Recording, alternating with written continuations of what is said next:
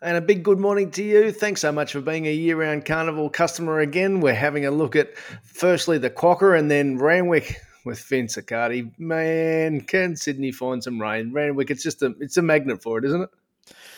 Oh, magnet. They need to review some of their processes and they need to keep Verdi drains and things like that away.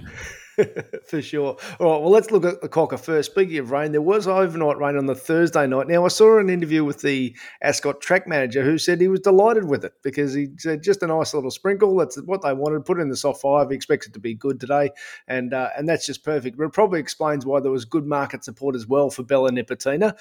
Vince, you might start getting to the price you wanted for Amelia's Jewel. Yeah, I'm sticking super strong with Amelia's Jewel. That's the horse I want. All chips in for me, Ralphie. At Ascot, I'm just A1 in the corner of Amelia's Jewel. I just cannot fault the horse. That little bit of rain, all it's going to do is we're not going to be on a fast two track. Yep. We're going to end up on a genuine G3. That's what's going to happen. That's really, and that's the worst case scenario because they've been running a couple of meetings there, borderline F2. Right. And these horses are still all right, apparently. So. I haven't seen one breakdown yet. So, Amelia's Jewel, when you say chips in, you mean place on side but an A-grade bet, yeah? It's an A-grade bet, 2x10, Ralphie. I'm very, very keen. The price is there. I'm just looking forward to it. No doubt at all. Second favourite, Bella Nipotina. Third favourite, Uncommon James. As we mentioned yesterday, there are cases at odds for Maltese, for Kem and Tari, and Tricks of the Trade. Let's have a look at this Randwick card, Vince. What's your mindset change now today with the rails at 7? Well, that's not moved, but much wetter ground than yesterday. I guess the challenge is how heavy's heavy in terms of, like, we have seen over the last 2 weeks that we have been getting up into the minus 30 range. Yep. Which is frustrating. Now they're claiming the track's H8, but there was 4 millimetres of rain this morning there. Hard to trust, that says. Yeah, so that's just a big challenge, and it's just one of those things. Last week the home straight raced really well, and from what I can also gather is, if there's not going to be any rain during the day, that's probably the biggest issue they have, is the track falls apart if it rains during race day, particularly if they're, about to have a race and it continues to fall. And there isn't going to be any of that. So I have to remain somewhat positive. All I'm hoping for, Ralphie, is that we start off race 1 or 2, that we see like a minus 16, because then we're a big chance. See, it took to the end of the day last week to get to a minus 12. And mind you, that was probably an above average horse that won that race. Yep. But we were borderline heavy 8 in the end. So if we can start there, then we're going to be improving. And we could genuinely find ourselves on slow track and maybe S5 in the home straight. All right, let's underline. We want you to open up your race speed profiles, go through it with Vince here, and this is all just about business. So in race 1, look, 2 terrific colts here, probably with big upside, Vince's older horses, Osipenko and Pericles, but unfortunately in a small field, there's just no room in the market. No, there's no room, but I actually want to back Osipenko, Ralphie. Okay. Yeah, so I'm not one that, charges in that easily, but I actually want to back this horse. It's a small field.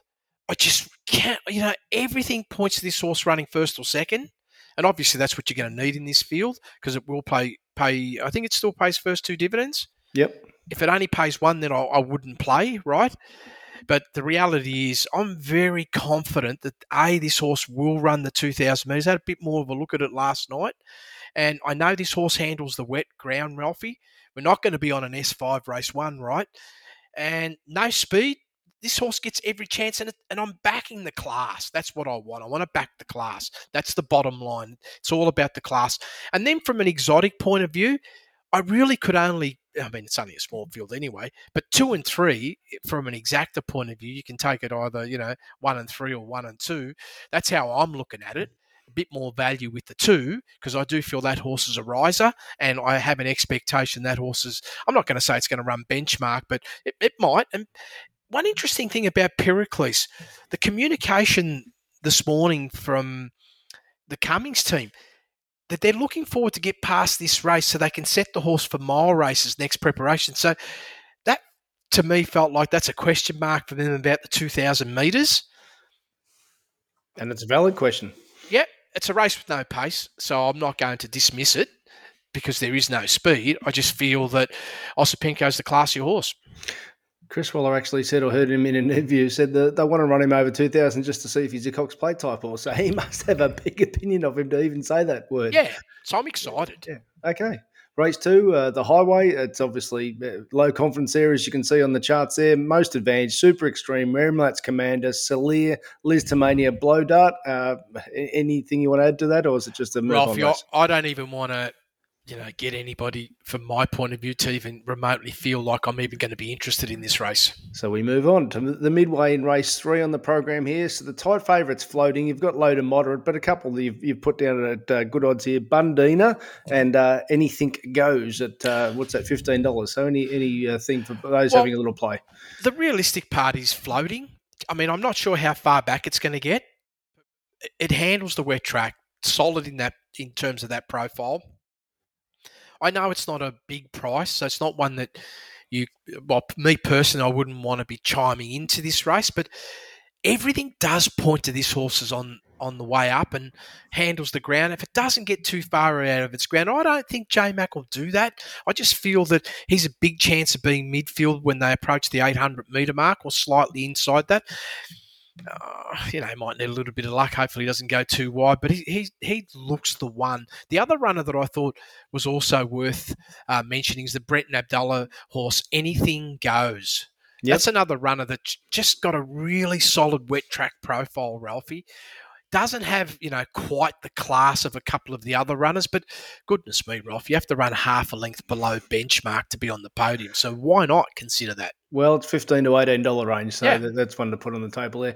Gee, it's frustrating this Car Stakes race for Vince, because there are three terrific fillies here, but just at a small field. Magic Time, Opal Ridge, Olentia, who's got some real serious upside from the Waller camp first up. Magic Time smashed Opal Ridge last start. Opal Ridge, though, did get a decent mid-race check, and also you were saying that there was a bit of in the data that say that it could have been flat last start off a big first up win. Yeah, this is one that I'm willing to speculate on the rebound is Opal Ridge. Now that I've got some comfort that he's going to handle given the ground, it is a no-pace race, but we mustn't take away what this horse did two starts back. Even to come close to that performance, I feel Magic Time might have a hard time beating it if this is what ends up happening. It's definitely, I'm now confident that Magic Time's the wrong price, Ralphie. And what I mean by the wrong price is I actually can't separate the two, and I've got a slight favouring towards Opal Ridge. And Magic Time, clearly they had a bet first up, so it would have been wound up. Opal Ridge, you're saying, was flat, was super first up. So Lendia's got some upside as well, but what you're saying is you're interested in Opal Ridge. That's the one I'm interested in, small field, which means no one's going to do anything stupid and get, 15 off the fence where you're going to be in a no-go zone. They're all a big chance of being in the lanes and very unlikely to have bad luck. Valana, Gravina, Bacchanalia, Coal Crusher. So we discussed this race yesterday. Since then, Juan Deeve has come out. Obviously, they're waiting for a dry track there. But Valana's going to be an anchor for a lot of people. What's your final thoughts race morning? Yeah, and they should remain confident about being an anchor. This is a horse that's even... Of course, I just don't see this horse being more than three, four lengths off the lead pack at any stage. Handles the wet ground, is the clear class runner. Of course, you do want to get a good yard parade, but if you're going to be, tackling this race, this is the horse that you don't want to be offside with. It is reasonably tight from my perspective, and the only reason why I'm saying reasonably tight is just looking at the fact that it's first up, Ralphie. Yeah. That's all it is, right? I felt that it should be a slightly better price, but ultimately it deserves to be at the top of the market. I just felt the top of the market should be like $3 the field. The sixth race in the program here, the JRA Plate. So Protagonist, you were bullish on it yesterday. It's now a wetter track than what you're expecting. What's your final thoughts race morning? If I see the ground has... and of course I'm going to be cross-checking data early in the day, Ralphie. If I'm seeing that this ground's particularly in the home straight, is genuinely in the S5 range or better. And we're seeing raw figures that are inside minus 10. Then I'm probably willing to chance my arm on Protagonist. But if it's not, I'm just going to stay out of the race myself personally. And I felt some of the horses at a bigger price that should be considered is Pink Ivy and Honey Creeper, because I reckon it's a wide open race if this track stays in that, you know, slow, heavy range. Well, just on that point, because I'll get you to back the track up a bit as far as your wet track indicated there, Honey Creeper, it is a duck, isn't it? Absolute mud runner for sure. It was remiss for me not to also say Banker's Choice is another horse that absolutely thrives on the wet ground, Ralphie. And so, you know, when you say most advantage, you see we've got for the race speed profiles, and just for some clarity here, Protagonist, Lions Roar, Sunshine Rising, Diamil, but that's sort of what your 5-6 range. But if it's much heavier, then Banker's Choice, Honey Creeper, Pink Ivory really come into it. Yeah, and don't leave him out, particularly that's part of the quaddie, right? No, fortunately, no, it's not. Yeah. Oh, okay. Well, then you probably. Maybe do some Maltese. Okay. Well, race 7 on the program here. Moderate tempo, so obviously moderate confidence rather. Militarized, Don Eduardo, Kintai, bases loaded. We don't need to add much to what we said yesterday. Militarized was fantastic last start, but it was on a very heavy track. It might be heavy again. We're going to find out, but also that could have been its peak run. It could have been its peak run, and plus, is it still like borderline $2? Yeah, it's very tight price. Yeah, it's a low probability of even getting to $1.30 a place. And not that I'm saying that I'd want to chime into this runner anyway, but the reality is it's just way too tight given the profile of the race and where they are. And I get it, though. Does Militarized deserve to be at the top of the market? For sure. But it should be 5-1 the field. All right. Now, heavier track than what we thought about yesterday, hence Private Eye coming out.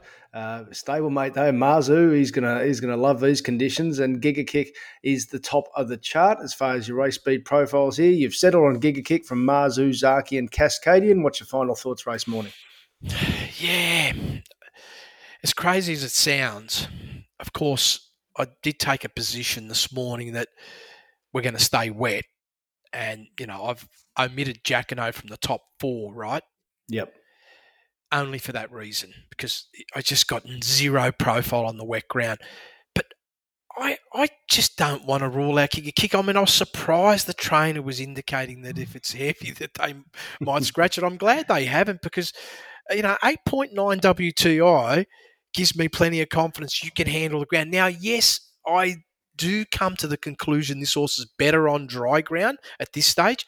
And all it means for me is it was never going to be an A-grade bet for me, this race, Ralphie, right? Yep. But it's a genuine B-grade or C-grade bet. And the other one that yes, Marzu's a similar scenario to Giga Kick in terms of the distance, and probably from a wet track profile, Marzu's been able to sort of back up that 8.4 range on more than one occasion, so probably stamps itself a little bit better. And I get that, but I'm sort of not convinced that this horse is just going to be a boom horse at 1,400 right now. And then I have to sort of dial back and say, well, Zaki's going to go forward. Annabelle Nation, I've got to give her some respect. She can't be going there thinking the horse is no good, right, in terms of where it's at. And, if we're just looking at, let's say Giga Kick has any trouble with the 1,400 and doesn't quite, run as well as expected on the wetter condition, and Marzu struggles at the 1,400 and Cascading a little bit too short because the pace isn't going to be there, then Zaki stands up as the next horse, doesn't it? You're saying if it leads throughout and you're out of the quaddie because of it, you'd be sick.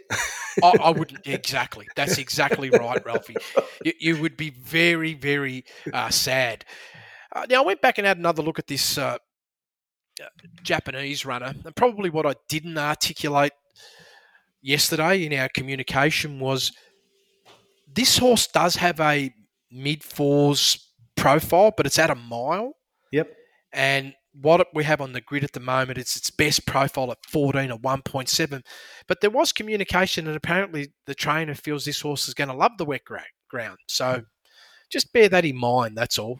Yeah, I saw a guy called Graham Palfrey who does the Japanese races and clearly knows his stuff. He's put out that this horse has performed well on wet ground before. So, yeah, I just wonder, Japanese ground wet, same. That's Japanese all. Japanese wet ground's a good G3. Yeah, that's all. So yeah. That just is again wide thinking, looking at all the variables and taking all those things into consideration. Particularly because I know. Many people that get the race speed profile, they're big on quaddies, and they're not going to see this horse in the top four, but you should be thinking about that. All right. So Coteal, you're quite keen on yesterday from Tamerlane when it gives you a chance to have a look at it race morning with the wet ground. What's your final thoughts? Yeah, I'm a bit iced out because I feel that whilst the horse can handle wet ground, there's nothing in the profile right now that says that it's dynamic, and I guess I'm looking for a big improvement in the ground, and it's way too early to make that call right now. But unless that's clearly evident, I'm chilling out of the race, Ralphie, personally. Yeah. Right. So the other horses you got there are Tamerlane, Military Expert, that we know handles wet, and Brutality, who's a bit of a stinker. He gets right back and he's out of play, but you've articulated here on the race speed profiles, he can certainly produce a big wet track rating. And this is the thing, and I just again thinking wide, saying, okay, if we just see something similar to last week and we stay in that range all day, you wouldn't want a horse like this to blow you out of a quaddie. No. No. Absolutely. All right, last race of the program here. There's been a couple of scratchings and there's been an elevation from your point of view, bringing Democracy Manifest into your calculations. But you got the Face on top from Democracy Manifest, Mao Tai, the poacher. What's your final thoughts Saturday morning? Real challenge for me if we stay heavy. Yep. Or, close to that. Because... I'm not sure about Mao Tai now with the ground conditions being like that, Ralph, because I guess my mindset on Friday was that, we might be S5, S6, something like that. And really now that's like a bit more of a gamble to say that's going to be the case. So I got a little bit cold from that point of view, although it's definitely going to have an advantage being on speed. I just felt the next best runner on my grid was... The Face is a forward runner and got a pass mark for a WTI at a price. I'm not sure if it's still around that $15 mark or not, Ralphie, but I just felt that from the on-pace runners and the pack field, this looks pretty good. And if it's tough to make ground, I see this horse fighting out the finish because it can handle the ground to some extent. And then the other runner that you just talked about, Democracy Manifest, just it does have a bit of a wet profile stamp in the positive.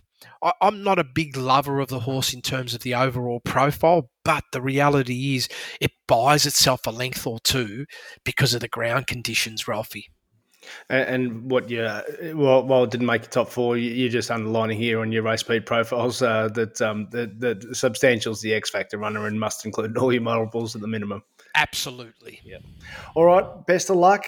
We appreciate you as always being a customer. Got some challenging conditions at Randwick today compared to what we thought yesterday, but hopefully we're giving you some good clarity race morning and particularly at the Quokka. We know it's going to happen in Ascot there with perfect conditions, and go Amelia's Jewel.